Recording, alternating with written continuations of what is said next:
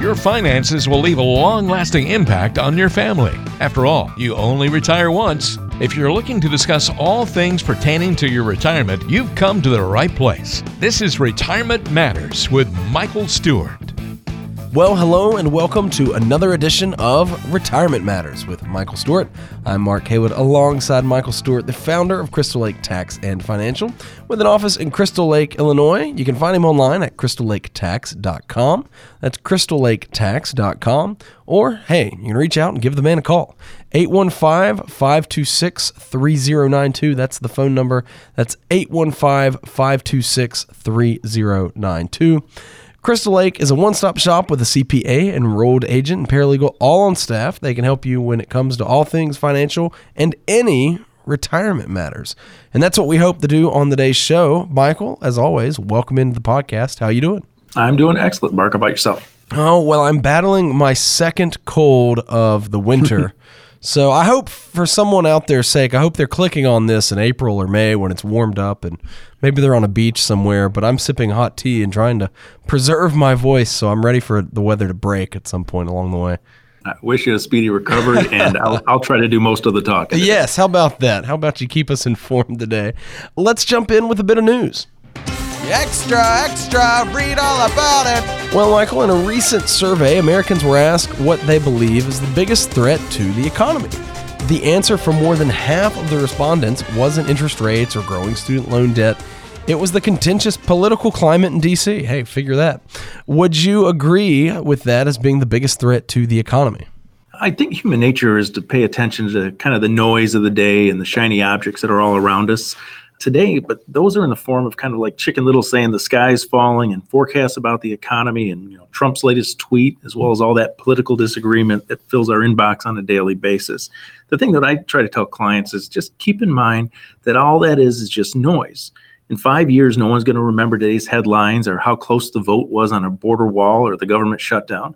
What you will remember, though, is did you do the right things over those five years to keep you on track for your retirement and your family's personal financial security? So, regardless of the headlines and the political noise, now what we've had is 45 presidents. So, technically 44 because Grover Cleveland was counted twice, but each had their own crisis moments. So, these political contentions that we talked about, about the political climate, you know, going on in Washington right now.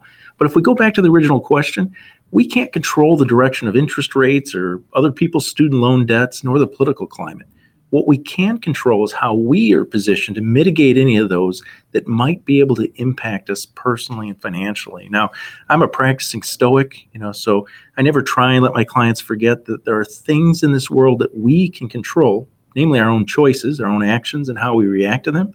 And there's things that we don't control other people's opinions, how the world treats us, the economy. So let's not waste any time, emotional energy, or even any hand wringing about the things that we can't control. What we do is focus our energy and resources on your future, not today's headlines. Otherwise, when we look back, we'll be left with regrets. I think that's well said, Michael. After all, we could get on here and share our political opinions and dive into the political news. And who knows, it might actually be a lot more entertaining, but would it be helpful to you in your investment strategy? And I think that's what we're all about on this podcast is to overlook the noise and to stay the course. And as far as that goes, to help you set the course to begin with. Absolutely. Well, thanks for diving into that headline with us. We'd love to keep you well informed. We'll continue to strive to do that, and we'll continue sorting through some of that noise that's out there. For now, let's take a question from the mailbag. It's time for the mailbag. We want to hear from you.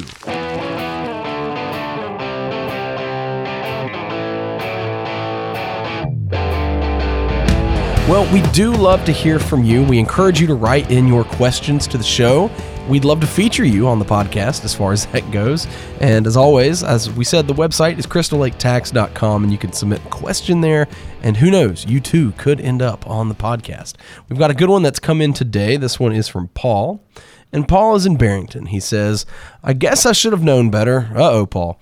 But for some reason, I was under the impression that I wouldn't have to pay taxes on my Social Security benefits now I know better, he says.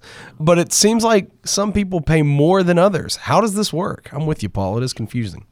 Yeah, and it's tax season, so this is kind of apropos.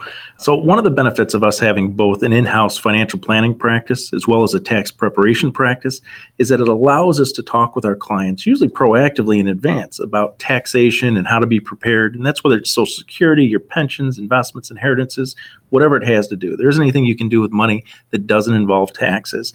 So, it's not uncommon for a new tax client to come into our office the first year, maybe after they retired and they started taking Social Security Many too are unknowing, just like Paul here, that Social Security is likely going to be taxable. In fact, according to the IRS, 65% of individuals pay some sort of income tax on their Social Security, and that tax could be as much as 85% of what their overall Social Security benefit is. Now, as far as the original question about how taxation works and why some people pay a little bit more, you're going to kind of have to stick with me as we throw a few numbers out there. But the IRS uses what they call the combined or provisional income. And not to get too wonky, but it's a formula that basically takes half of the amount of, that you get from Social Security in your household plus 100% of all the other income your pensions, your IRAs, 401ks, wages, capital gains, all that other income. So essentially, half of your Social Security and all of the other income sources. And that's how they figured out what's called your combined or provisional income. Now, if you're married and that combined income is greater than 32,000, you'll start paying income tax on up to half of your Social Security benefit. If that combined income is between 32 and 44,000, between 50 and 85% of that Social Security benefit is taxable. And if your combined income is greater than 44,000 as a married couple, then 85% of that Social Security benefit will be taxed. So let me give you an example because that was just throwing a lot of numbers around. Let's say together, husband and wife, their Social Security benefit is $4,500 a month. That seems pretty average in the Chicago area. That's $54,000 a year, and that's not really that unusual. And let's say they took out $20,000 out of their 401k or had a pension, you know, just to supplement. So using that combined income formula, half of their social security of that 54,000 would be 27 plus the 20,000 they took out. That now puts their combined income for taxation of Social Security at $47,000, which means 85% of that $54,000 of Social Security is now going to be taxable. So $46,000 of that is now going to fall into the taxable bucket. And it also might impact what tax bracket they're in and some other things. So there's things we can do if they're proactive to potentially reduce the amount of taxable income. Most brokers will just tell you, you know, oh, I can't give you tax advice. So you're kind of stuck. But that's why our practice provides direction on not only investments, but taxes and how you coordinate those two.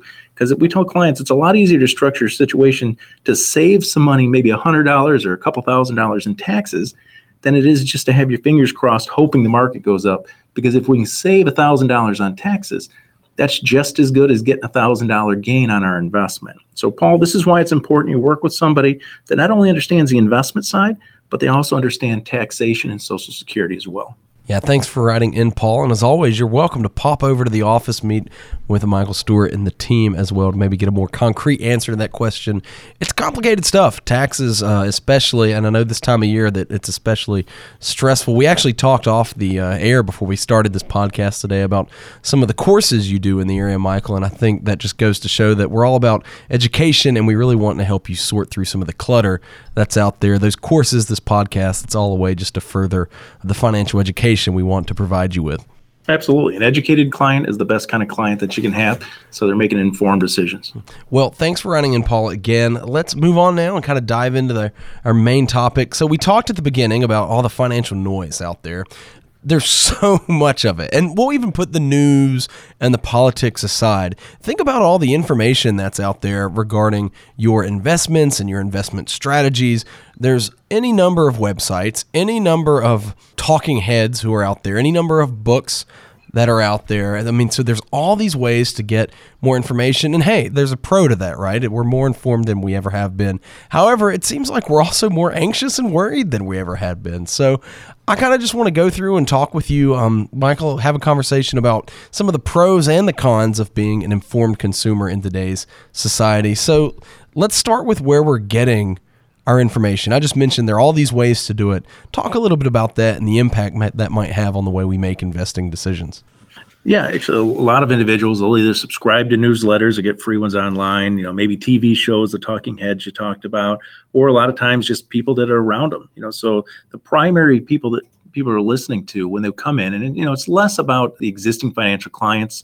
We've kind of eschewed them away from worrying about you know everyone else's opinions when they don't know their specific circumstances. But despite the digital age, most of your do-it-yourself clients are the ones that don't have a good advisory relationship.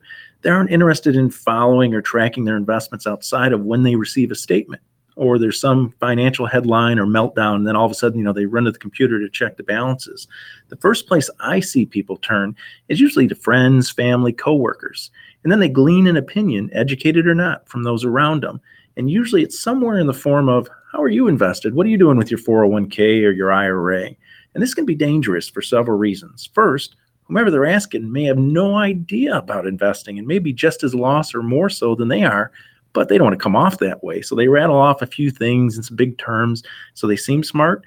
Now, you've gone from no information to bad information. So that isn't necessarily a good thing. And the second thing is, even if they are knowledgeable about financial matters, they don't really know about your specific situation. What age are you? When are you planning on retiring? How much risk are you comfortable with? Is this money going to be used for growth or retirement income? How is this strategy going to impact your taxes, like we talked before? So be careful and make sure that whomever you're receiving financial advice from is qualified to give it and just as importantly understands your specific circumstances. Yeah, and I think another thing that's important to point out there is be careful not to do too much research, right? Um, I believe there's an old proverb that comes out of scripture that says, Don't be foolish, do not be foolish, neither be too wise. Why should you destroy yourself? And it's getting that, that idea of you can just think about things all day long and drive yourself crazy, especially with all the information that's out there. No, absolutely. I mean, just think about the internet in general. If you want to go down a rabbit hole, it's there to go down for you. You know, so it'll it'll take you as long. You know, you you go on a five minute search, and five hours later, you're coming up for air. So the internet can be a great source of information and your initial research. However, as we've seen, especially in political opinions and personal opinions, it can also be self reinforcing and kind of biased. So whatever you're looking for, you're definitely going to find it on the internet, good or bad. And let me give you an example. Let's say you heard, given the you know the current market volatility and those kind of things and the different sources about financial information that you heard from your coworker or your friend that hey you know you should invest in gold. Gold's a good investment. You say you know what? Let me check that out. You go to your google machine and you type in you know is gold a good investment? You'll have millions of opinions not facts but opinions and you'll likely gravitate to one or the other kind of depending on the way that you originally approached it. And that's not really getting information as importantly it isn't actionable information for your specific situation.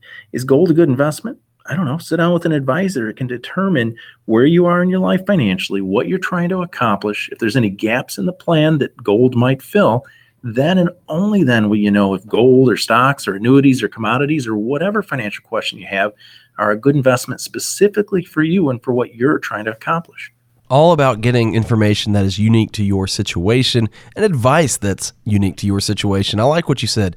Internet, TV, books, great place to start. Can certainly give you some ideas and can, of course, give you good information, but it's only a starting point. You really need to follow up with a true pro and expert who can help you to make wise and informed decisions. Can you give us an example, Michael, of someone who kind of went their own way, doing their own research, and perhaps was influenced negatively by that? Yeah, I'll give you a, a, couple examples. So the first one is, you know, and, and I wanted to be clear for individuals, you know, we're not trying to, you know, push you away from doing your own research. I think that there's great value in due diligence, you know, so there's no harm in doing due diligence and I actually encourage it on the front end. You just don't want to leap into the great investing abyss and have regrets. So that being said, there's always going to be unknowns. The key is to gather enough information make an educated decision, and then have a financial plan that's fluid and can adjust enough so you know when you should zig and zag. And that's the beauty of building a financial plan and having a roadmap to go with. So, one of the ways that I see clients who do their own research, but maybe not and the full and necessary amount that they look at is in taking too much risk. Now, we all have recency bias. So, recency bias is where we throw aside common sense and history and say, you know, I was successful yesterday doing X, so I'll be successful tomorrow doing X. And this can be harmful, especially in this today's market environment. If you think about it, for the last nine years, so since about 2009 up until basically fourth quarter of 2018, Coming off the financial crisis from March 2009, the market seemingly only felt like it went straight up. Yeah, there were some small blips along the way, but no sustained declines. And investors have a very short memory that stocks go up and down as each month, each quarter of the year trudged higher, and they expected that this is how investing is. They're like, I'm a genius. I, you know, I'm getting rewarded for taking all this risk. You know, I'll buy this tech stock at 220, and even though you know now it's at 300, I've doubled my money, and this works until it doesn't. As Warren Buffett states, when the tide goes out, we'll see who's swimming naked. And right now, as this stock market rally is long in the tooth, people are riding this tide of a rising market and taking too much risk for their own financial security.